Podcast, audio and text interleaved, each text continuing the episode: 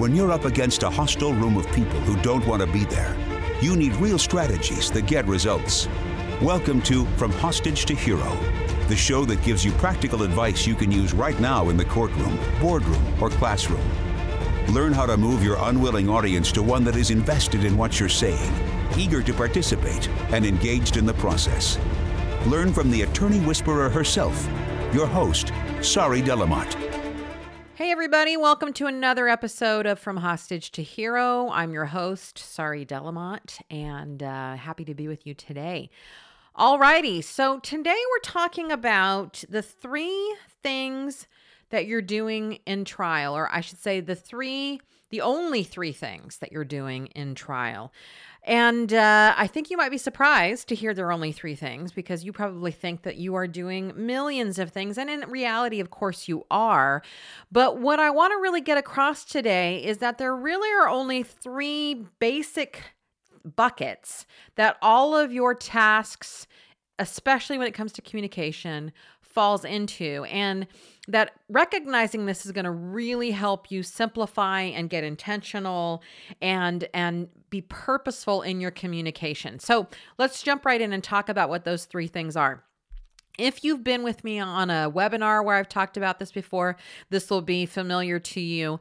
But this is really fundamental to understand how you're only doing these three things. So, the first thing is teaching. When you are in trial, you are teaching in a variety of formats. So, obviously, you're teaching in the opening statement. In fact, I shouldn't say obvious because so often when I'm working with trial attorneys, uh, many of them skip the teaching section in the opening statement.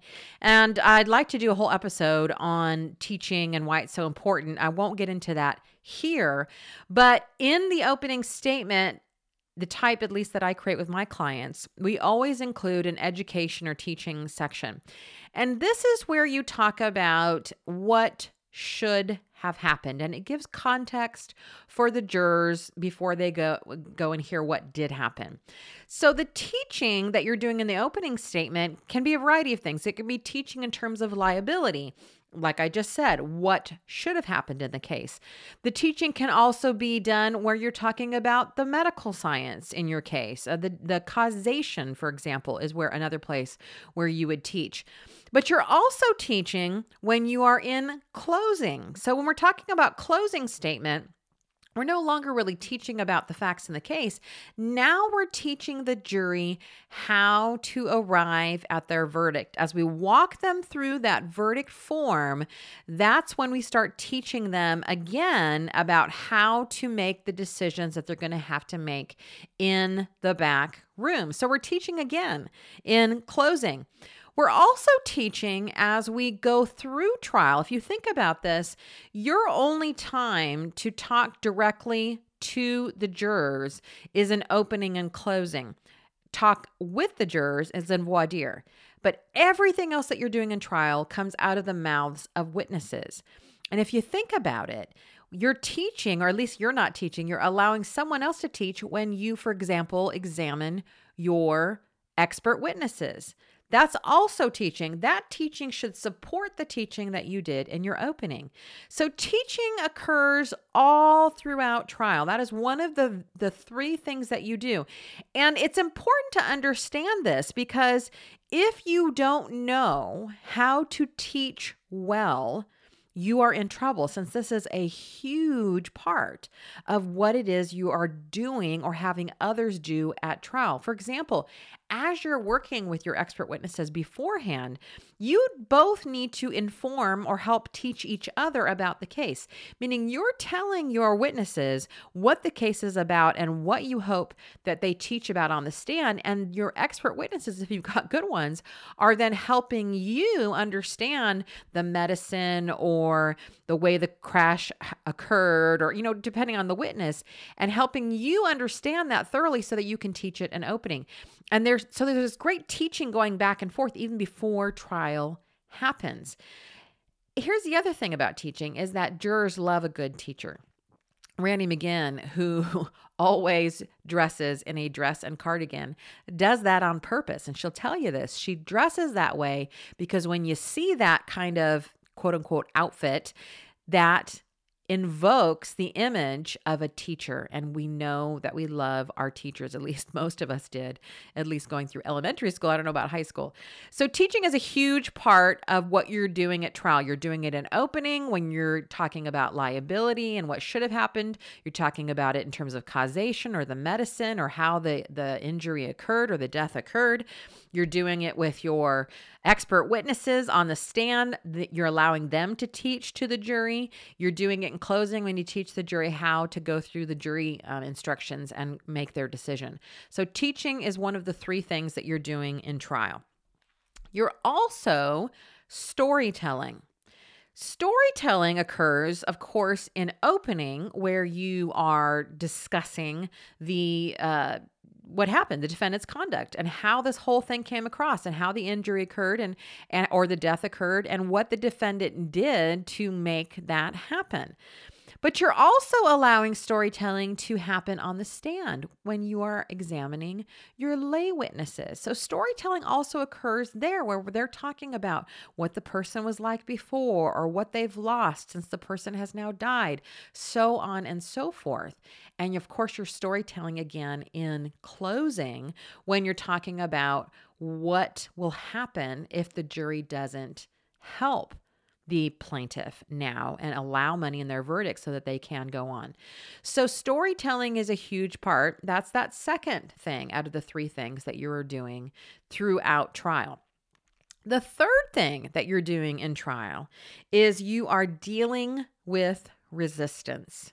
So, what I mean by that is if you think about, for example, David Ball's template, and my template borrows heavily from his in his Damages 3 book he has the part of the opening called undermining.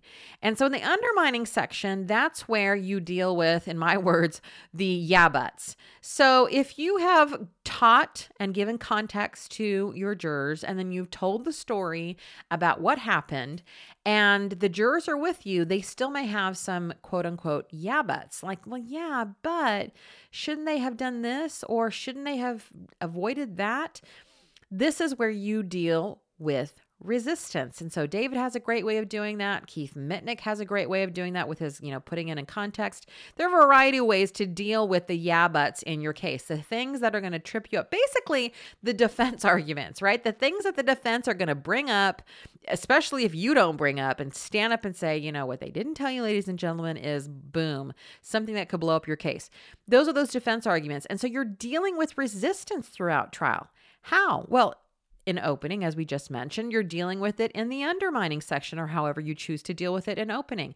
You're dealing with it in cross exam as you are really dismantling their their experts on the stand and their version of events that's how you deal with resistance there you're dealing with resistance in closing when you teach the jurors how to argue for you in the verdict room meaning if you hear quote unquote defense argument, whatever that is in your case, here's what you say to your fellow jurors. So you're teaching the jurors how to deal with resistance.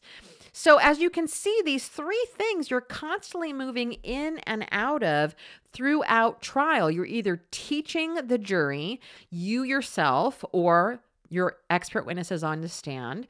You're either storytelling, you yourself, or your lay witnesses on the stand or you're either dealing with resistance, with, which is in your opening and teaching the jurors how to do it in closing, or by cross examining during trial. Now, how does all of this work in dire? Well, we'll talk about that as we move into some f- future episodes.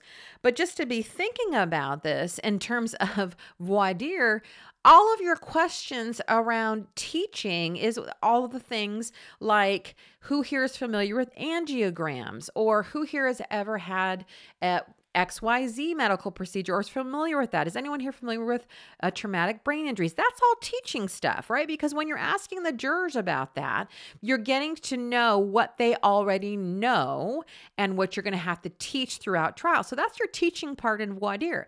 You're also having uh, the types of storytelling questions when you ask jurors about their experiences with the things that you're going to be covering over trial. And that's going to help you uh, know how to frame your argument. So that's the quote unquote storytelling and voir dire is when you ask the jurors about their personal experiences. First one is asking about their knowledge about issues in the case, the second one is getting at their experiences with the issues in the case.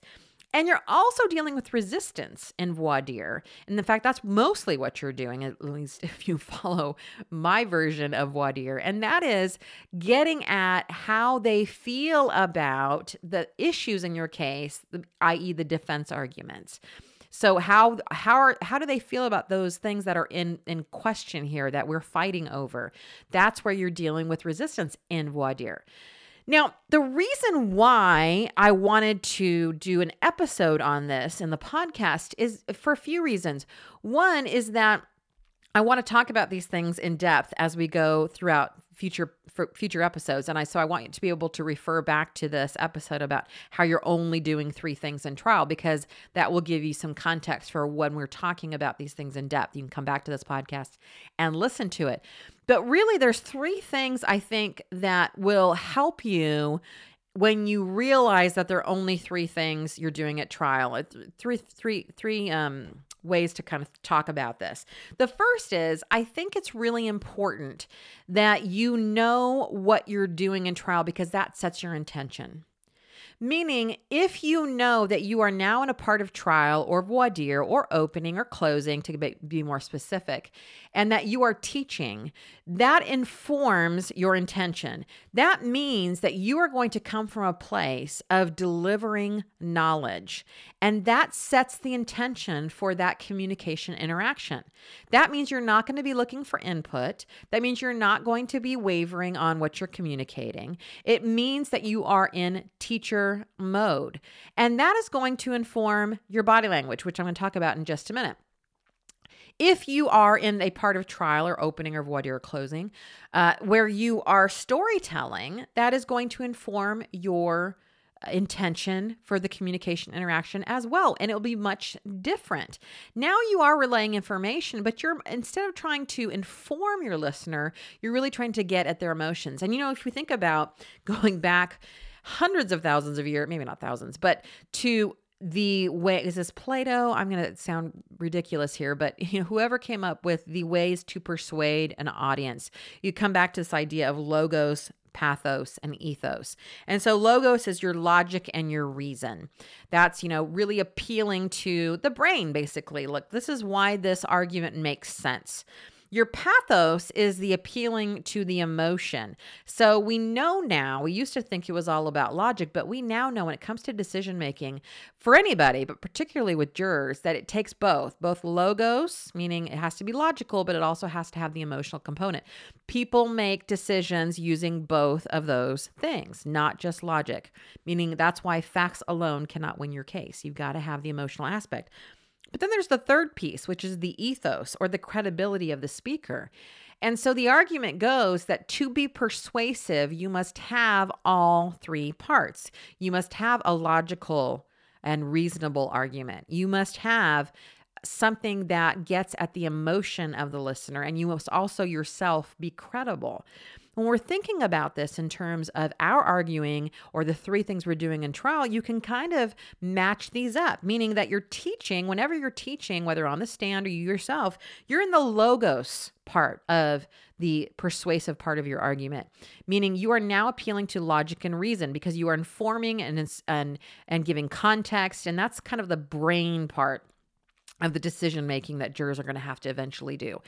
When you story tell, now you're tapping into the pathos or the emotional part of the argument. We're no longer informing or giving context or teaching. We're now appealing to the human side. And you can think about the ethos in terms of the dealing with resistance. And you thought, well, how does what does that have to do with the credibility of the speaker?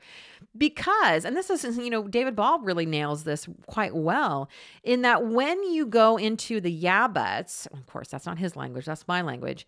You're really showing the the listener that you've thought about this from all angles and that you are not afraid to explore the quote unquote bad things in your case. You're not afraid to tell the jury that this is something that you are also concerned about and that you need to look at on your own and investigate. And here's the conclusion that you came to. So, in dealing with resistance, you really can pick up this third part of the logos, pathos, ethos, in that it increases your credibility as a speaker to not just put forward your version of events, but to also discuss the opposite side or the or the bad quote unquote things in your case without fear and with ownership. So that's the dealing with resistance piece. So the first real um, boon or support or the reason why uh, thinking about trial in these three ways helps you is that it really sets the intention for what you're trying to do. And in fact, if you come out and work with me, you know that in many times I ask you, what are you trying to do here? Are you teaching? Are you storytelling? Are you dealing with resistance? And knowing what you're trying to do really helps you get purposeful, which is the second piece. It absolutely informs your body language meaning your body language is going to be different depending on which one of these three things you are attempting to do. For example, you've heard me talk about, and if you haven't, go back and listen to some of the body language episodes. But you've heard me talk about the two different types of body language. We've got the authoritative body language where the palms are down, voice curls down, weight is over both feet. That's the type of body language you want to use when you are sending information. So you're going to use a more authoritative body language when you are teaching. Of course, there's going to be some approachable in there because we don't want to be authoritative during our entire teaching episodes, or that would be boring. But we do definitely want to send the message that this is one way communication. I know what I'm talking about, I have command of my subject.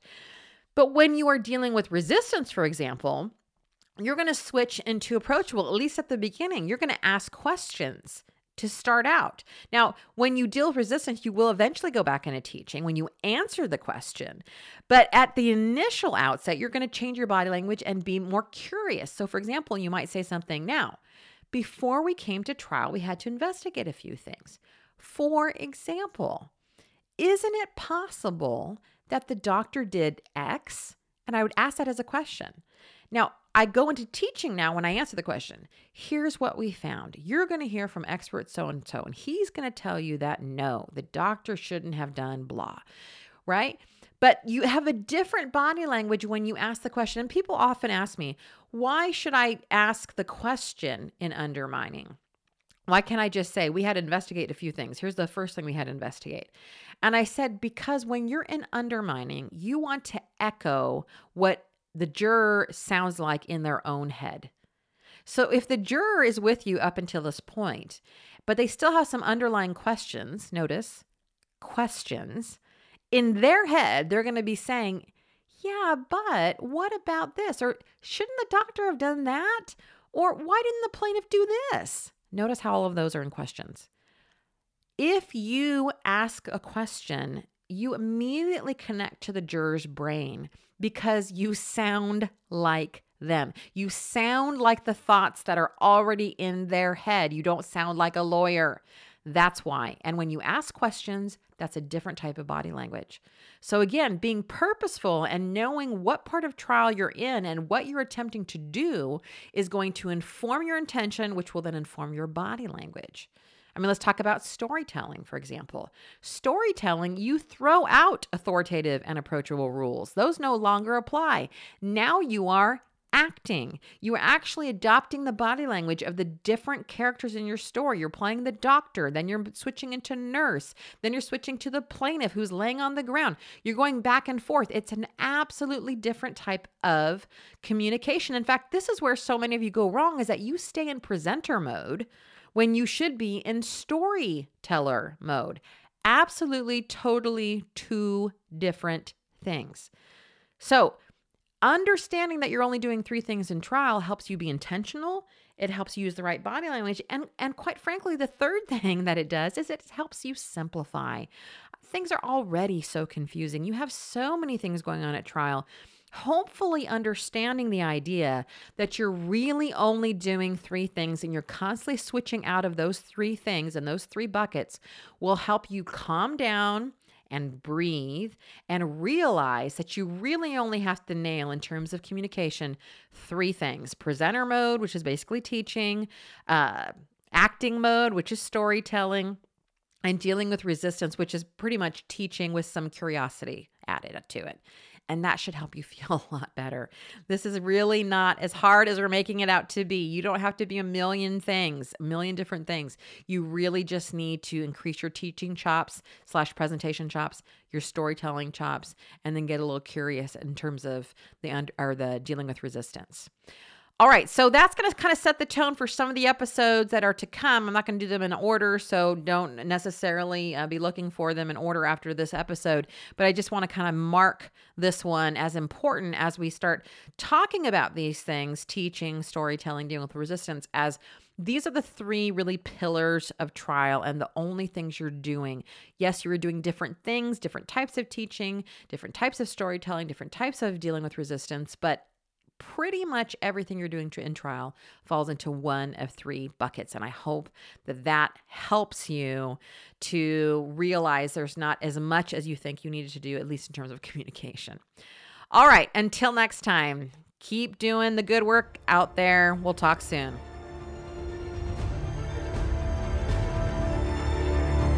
That's it for this episode of From Hostage to Hero. But head to our website, saridlm.com, for other must have resources from Sari Delamotte. Read the transcript of this podcast, watch trial tip videos, or download your free copy of Sari's article, Why Jurors Hate the Hobby Question. We're glad you joined us today, and until next time, remember that to lead a hostage to freedom, you must first free yourself.